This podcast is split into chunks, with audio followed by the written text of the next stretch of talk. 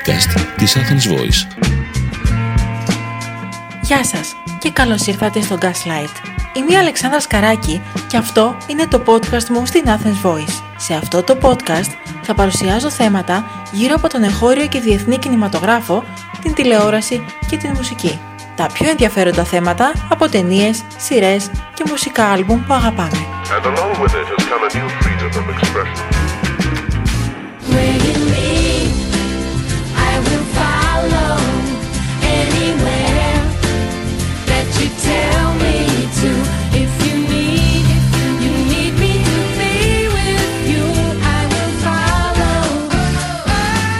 15 Μαΐου 2007 Το αμερικανικό τηλεοπτικό δίκτυο The CW προέβαλε το τελευταίο επεισόδιο της δημοφιλούς σειράς Gilmore Girls.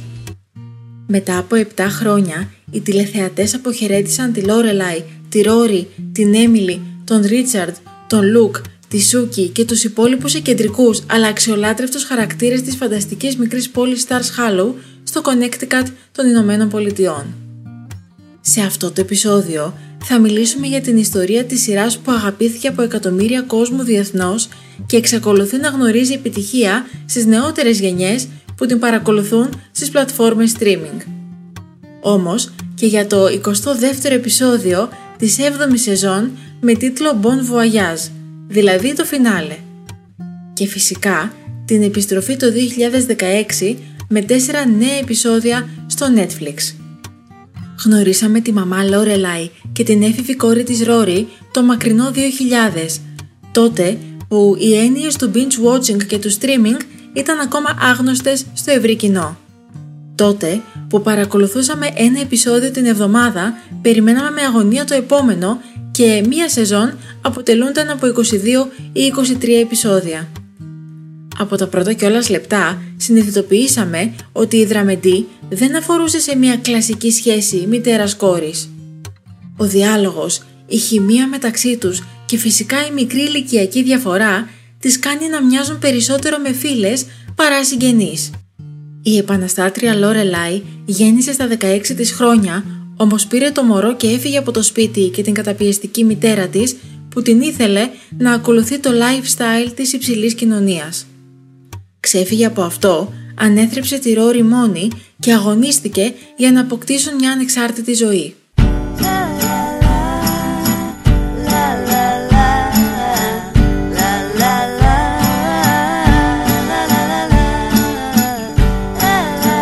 Καθώς περνούσαν τα επεισόδια, η σεζόν και τα χρόνια, η ιστορία της Amy Sherman Παλαντίνο κέρδιζε όλο και περισσότερους θαυμαστές. Μπορεί από το 2000 έως το 2017 να μην είχε πολύ ψηλά νούμερα τηλεθέασης, αλλά το κοινό ήταν πιστό σε όλη τη διάρκεια και οι κριτικοί έγραφαν εξαιρετικά σχόλια για τον γρήγορο ρυθμό του διαλόγου, το έξυπνο σενάριο, το χιούμορ και τις pop αναφορές. Αλλά εκτός από αυτά, το show δημιουργούσε μια αίσθηση ζεστασιάς στους θεατές. Στο Gilmore Girls όλα ήταν φιλόξενα. Ανήκει στα τηλεοπτικά προγράμματα που ονομάζουμε Comfort TV, δηλαδή εκείνα που όσα χρόνια κι αν περάσουν θα παρακολουθούμε σε επανάληψη με την ίδια ευχαρίστηση γιατί μας χαρίζουν στιγμές χαλάρωσης, χαράς και μπορούμε να πούμε ότι πολλές φορές λειτουργούν ως αγχολητικά. Η Λόρελάι, από μάνατζερ σε πανδοχείο και λίγο μετά κάτοχος πτυχίου στις επιχειρήσεις, κατάφερε να ανοίξει το δικό της πανδοχείο. Ήταν αυτό που πάντα ονειρευόταν και το κέρδισε με πολύ κόπο, ενώ παράλληλα προσπαθούσε να εξασφαλίσει στη Ρόρι μια καλή και ποιοτική ζωή, γεμάτη από μουσικά, κινηματογραφικά, τηλεοπτικά και λογοτεχνικά ερεθίσματα. Η Ρόρι είχε έναν καλό χαρακτήρα, ήταν άριστη μαθήτρια με φιλοδοξίες να σπουδάσει στο Χάρβαρντ. Όμως τελικά αποφάσισε να φοιτήσει στο Yale και να ακολουθήσει το επάγγελμα του δημοσιογράφου. Εκτός από τις δύο πρωταγωνίστριες, παρακολουθήσαμε και τη σχέση τους με τη μητέρα της Λόρελάι Έμιλι. Ένα γλυκόπικρο ταξίδι ανάμεσα σε τρεις γενιές γυναικών.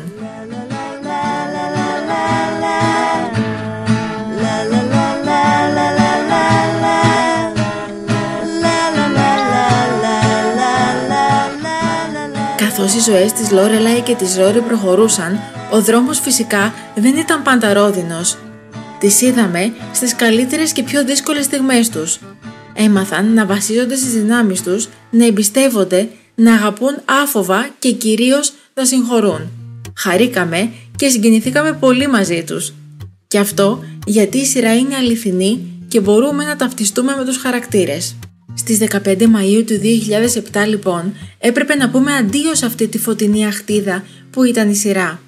Η 7η σεζόν γράφτηκε από τον David Rosenthal αφού η original δημιουργός Amy Sherman Palladino αποχώρησε στο τέλος της 6ης σεζόν γιατί το συμβόλαιό της δεν ανανεώθηκε.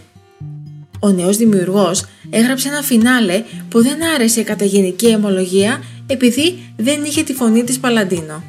Ήταν ένα ικανοποιητικό τέλος, χωρίς όμως τις τέσσερις τελευταίες λέξεις που για τόσα χρόνια μιλούσε η δημιουργός και τις οποίες δεν γνωρίζαμε. Ας θυμηθούμε τι παρακολουθήσαμε στο Bon Voyage. Έχουν περάσει μερικές ώρες από τότε που η Ρόρι αποφύτησε από το Yale. Πριν ανοίξει τα φτερά της μετά το πανεπιστήμιο και βρεθεί στην πρώτη της επαγγελματική στέγη, η Ρόρι κανονίζει με τη μητέρα της να περάσουν λίγο χρόνο μαζί ταξιδεύοντας. Η Λόρελάι λέει στην κόρη της ότι θα πρέπει να ξαναβάλει τη στολή και να κάνουν αναπαράσταση της αποφύτησης για την κοινότητά του Stars Hollow. Αλλά τα σχέδια αλλάζουν όταν η Ρόρι ανακοινώνει ότι της πρότειναν και ξεκινάει άμεσα δουλειά στην προεκλογική καμπάνια του Μπαράκ Ομπάμα και τον ακολουθεί από πολιτεία σε πολιτεία. Οι κάτοικοι της μικρής πόλης είναι πολύ στεναχωρημένοι που δεν θα γίνει το πάρτι που περίμεναν, όμως ο ιδιοκτήτης του δημοφιλούς εστιατορίου Λουκ ετοιμάζει μία έκπληξη. Στείνει μία μεγάλη σκηνή στην πλατεία και έτσι εκείνη τη βροχερή μέρα όλοι αποχαιρετούν τη Ρόρη με χειροκροτήματα και δάκρυα στα μάτια και εμείς οι θεατές τη σειρά που μας κρατούσε την καλύτερη συντροφιά όλα αυτά τα χρόνια. Το φινάλε ήταν ένα roller coaster συναισθημάτων με μικρές αναφορές στο πρώτο επεισόδιο, εκεί που άρχισαν όλα. Υπήρχε νόημα, η ιστορία δέθηκε με έναν όμορφο και πολύ συγκινητικό τρόπο.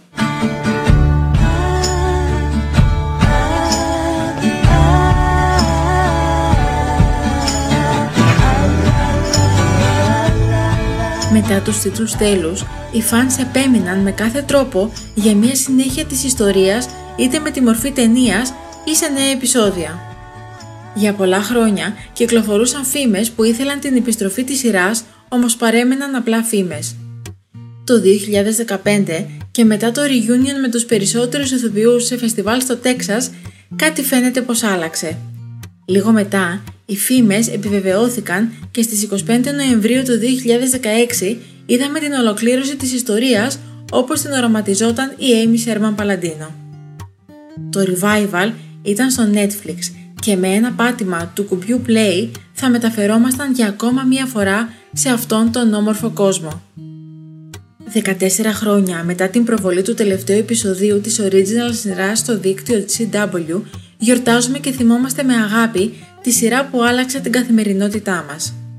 Και όπως είπαν κάποια στιγμή και οι πρωταγωνίστριες στις πρώτες σεζόν, δεν είναι απλά μια σειρά, αλλά ένας τρόπος ζωής, μια θρησκεία.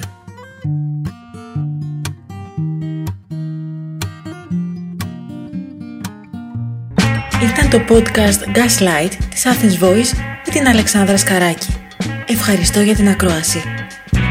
Ήταν ένα podcast από την Athens Voice. Μπορείτε να ακούσετε τα podcast της Athens Voice στο athensvoice.gr και στο Spotify, στο Apple Podcast και το Google Play Music.